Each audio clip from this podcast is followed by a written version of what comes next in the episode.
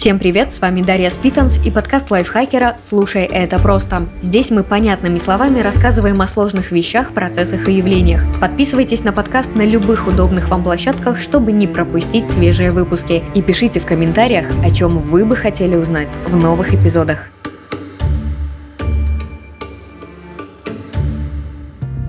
Меньше чем через неделю наступит новый 2024 год. Он будет високосным. Появление добавочного дня в календаре почему-то вешает на весь год ярлык неудачливости. Суеверия сулят людям беды и катаклизмы в високосном. Доказательной базы, разумеется, нет, но некоторые верят в то, что в такие особенные периоды не стоит менять работу, начинать собственное дело, покупать новое жилье, а также нельзя никому, кроме близких, рассказывать о своих планах, заводить домашних животных отдых, путешествовать и жениться.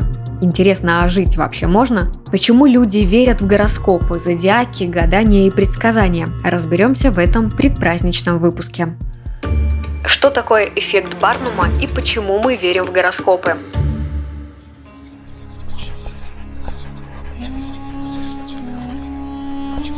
Поисках ответов на вопросы о будущем люди составляли гороскопы с древних времен, по некоторым данным уже с 5 века до нашей эры. Во многом основы астрологии заложили жрецы и провидцы из Месопотамии, но и другие цивилизации, древние Египет и Греция, Китай, Индия тоже не оставались в стороне это были не совсем те гороскопы, которые мы привыкли видеть сегодня. Астрология фактически служила политике. В исследовательских работах пишут, что в Месопотамии, Китае и Мезоамерике клиентами астрологов были лишь правители и члены их семьи, а прогнозы касались дел государственной важности. Более того, астрологическая информация была суперсекретной, так как имела отношение к нас безопасности. Ну а пост астролога обычно передавался по наследству.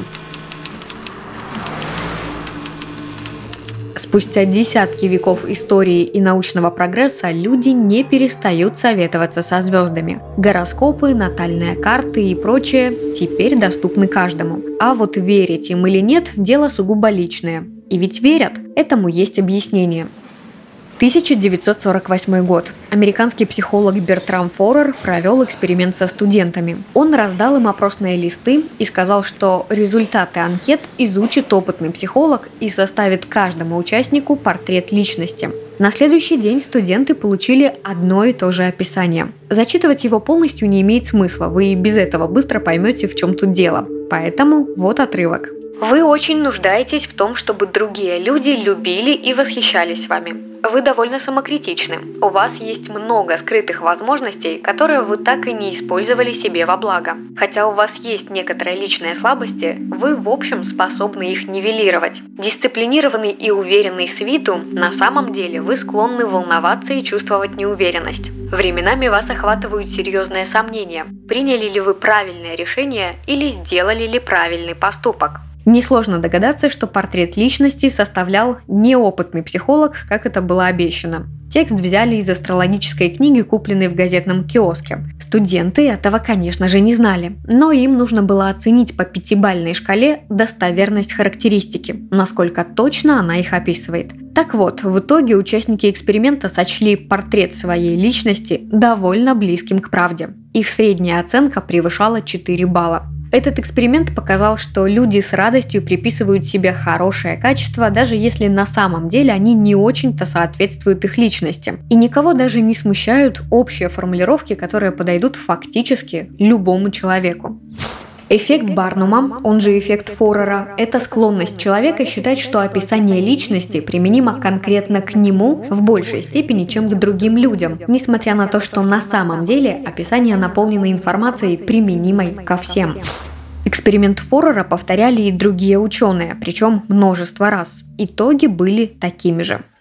Почему эксперимент провел Форер, а эффект назван в честь Барнума? Кто это вообще такой?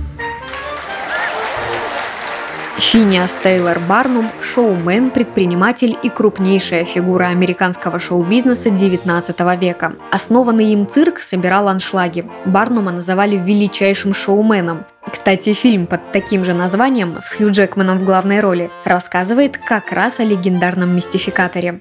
В его передвижном цирке выступали не только животные, но и весьма необычные артисты. Девочка с удвоенным тазом и четырьмя ногами. Генерал мальчик с пальчик, который женился на девушке очень маленького роста. Их свадьба гремела в прессе. По слухам, гости даже платили Барнуму за право присутствовать на этом торжестве. В труппе гастролировали также девушка с бородой, самый татуированный человек того времени, леди Геркулес, она же самая сильная женщина на Земле, и еще многие другие. До того, как эти люди стали артистами, их обзывали уродцами, сторонились и унижали. Но Барнум сделал их настоящими звездами. Да, не все зрители восхищались мужеством артистов выйти на публику и показать свои особенности. Часть людей ходила чисто, чтобы посмеяться. Но все же благодаря цирку многие артисты обрели семейное счастье и заработали денег, которых им было бы не видать вне арены.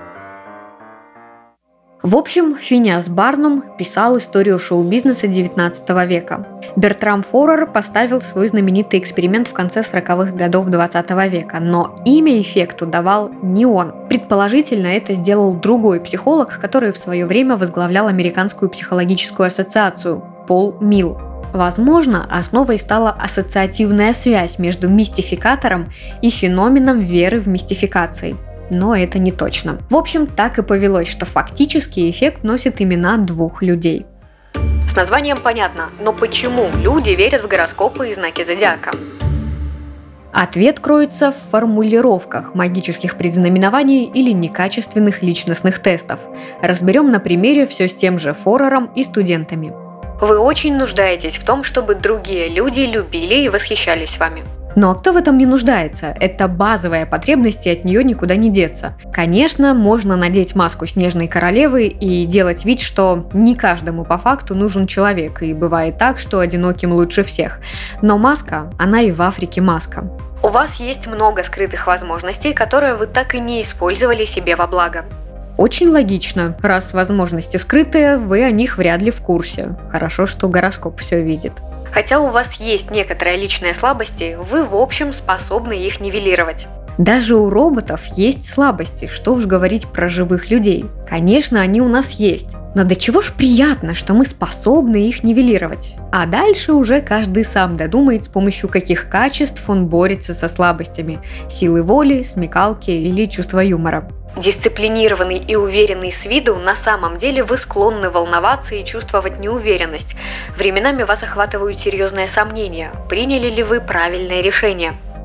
Это вообще все серьезно? А вы встречали в жизни хоть одного человека, который бы никогда не сомневался? Психически здоровые люди время от времени думают над своими решениями и колеблются. Это совершенно нормально и обычно. Буквально каждую фразу из этого лесного описания можно перенести в портрет любой личности на Земле. И даже подтвердить все это фактами из жизни. Такие, кстати, можно быстро вспомнить. В то время как не совпадения мы склонны пропускать мимо ушей и быстро забываем о них. Почему нестыковки между предсказаниями и реальностью так быстро стираются из памяти? С одной стороны, этому может мешать вера. Если прогноз хороший, так и хочется плюнуть на всю его антинаучность и надеяться, что он исполнится. С другой, на руку мистики играет такое свойство нашей памяти, как селективность или выборочность. Есть интересный эксперимент, который провел исследователь психологии Герт Томас Вальдхаузер из Лунского университета в Швеции. В рамках опыта одних людей попросили запомнить что-то, других забыть. И вот казалось бы, ну разве можем мы контролировать свою память? Но данные электроэнцефалографии показали, что воспоминания действительно могут угасать по воле человека. Через несколько часов после события они начинают подавляться, и чем дальше, тем больше стираются. И еще момент. Для того, чтобы запомнить все предсказания целиком до мельчайших деталей, нужно напрячь память. А для того, чтобы половину пропустить мимо ушей и зацепиться вниманием только за то, что уже совпало с реальностью, напрягаться вообще не обязательно. Есть, конечно, вариант записать все предсказание, сохранить и периодически сверять его с течением жизни. Ну и тогда, в случае несовпадения, можно сказать, прогноз не сбылся, потому что ты в него не верил. Короче, отговорки найдутся всегда. Зачем, в принципе, люди читают гороскопы и прогнозы на год, обращаются к гаданиям, астрологии и магии? Причиной всему – желание контроля. Наш мир быстро меняется, и в нем куча факторов, которые мы просто не в состоянии подстроить под себя, как бы не хотели.